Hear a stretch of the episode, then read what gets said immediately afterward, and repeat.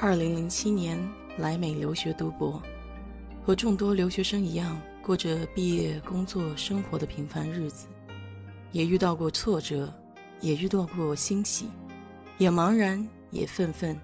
就想着与你分享些我的小感触，和你共鸣共勉。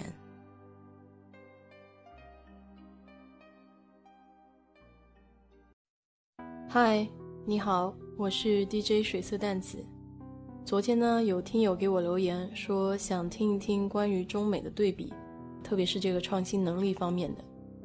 所以今天我就想跟你聊一聊我自己所看到的关于这方面的事情吧。去年大约九月份的时候，我是坐游轮到墨西哥湾玩，那么游轮上呢就有各种各样的活动项目。其中一个小项目是家长带着孩子参加的一个手工制作比赛吧。那么比赛的要求呢是比较简单的，就是你可以利用所有你能拿到的材料，去制作一个降落伞，然后这个鸡蛋要放在降落伞里面，从二层楼的地方飞下来。如果这个鸡蛋没有碎呢，就算你过了第一关。再接下来呢，你就可以参加到三层楼的高度、四层楼的高度这样。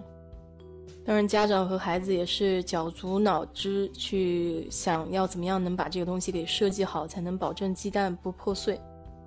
千奇百怪的点子都有，是用布把这个鸡蛋包的左一层右一层的，还有的呢是用这个报纸卷成长长的桶状，然后把鸡蛋放在中间。最终赢的那个是一家印度人，我现在有点想不起来具体那个设计是什么样，但是我当时记得。这个设计的原理非常简单，主要就是把这个缓冲力给延缓到别的物体上，而不在鸡蛋上面。这个小例子我想说明什么呢？就是美国的教育体制实际上把培养孩子独立思考和动手能力放在首要的位置上，而且这件事情呢，不仅仅是说学校会重视，家长啊、社会啊各个方面都会鼓励孩子去动手动脑，然后积极创造。那天还看到一个比较简单的小例子，就是我们平常大家都会打嗝嘛，我们每个人呢都会想各种各样的办法去阻止这个打嗝。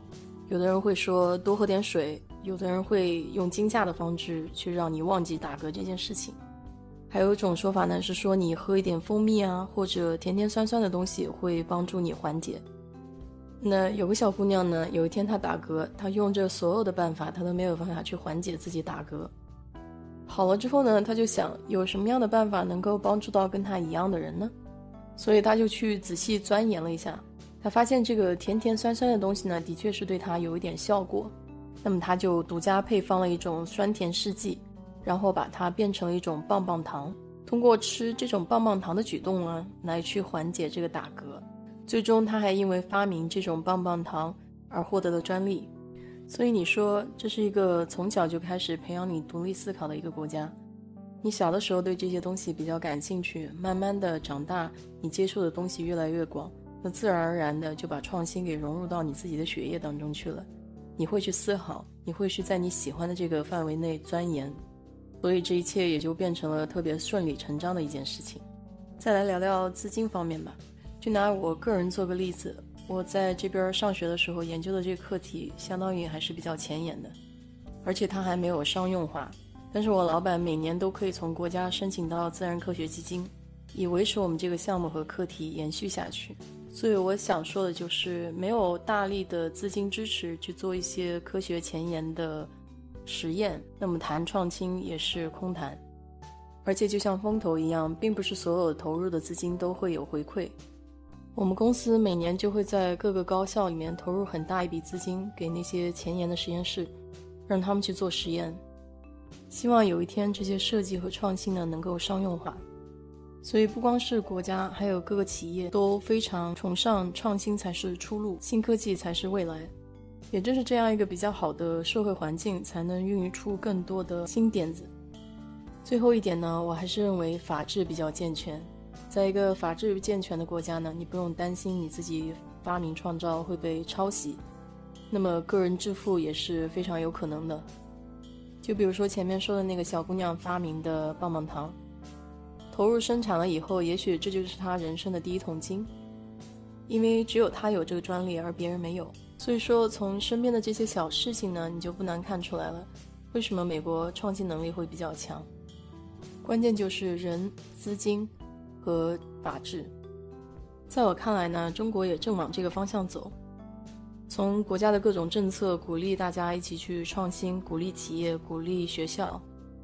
还有更多的开始提倡素质教育，要培养综合全面能力，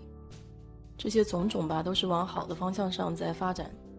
但是呢，也有不好的一面，就是社会的舆论现在是比较崇尚一个浮躁的气息，就所有的事情都要快快快。创新这样从零到一的事情呢，本身就不是一蹴而就的。需要长时间的投入，甚至是几代人的投入。中国老一辈的科学家呢，还是非常专注的，就具有匠人精神。而今天我们需要做的呢，就是把这种匠人精神要传承下去，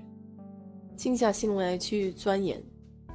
中国毕竟有五千年的文明史在这里，曾经我们也是创新的强国，所以我一直也坚信自己的祖国可以强盛起来，这个是时间的问题。多多借鉴别人好的地方，然后发扬自己的优势就可以了。好了，今天就给你聊这么多吧。如果对这个话题比较感兴趣的朋友，请在我的评论区留言，谢谢。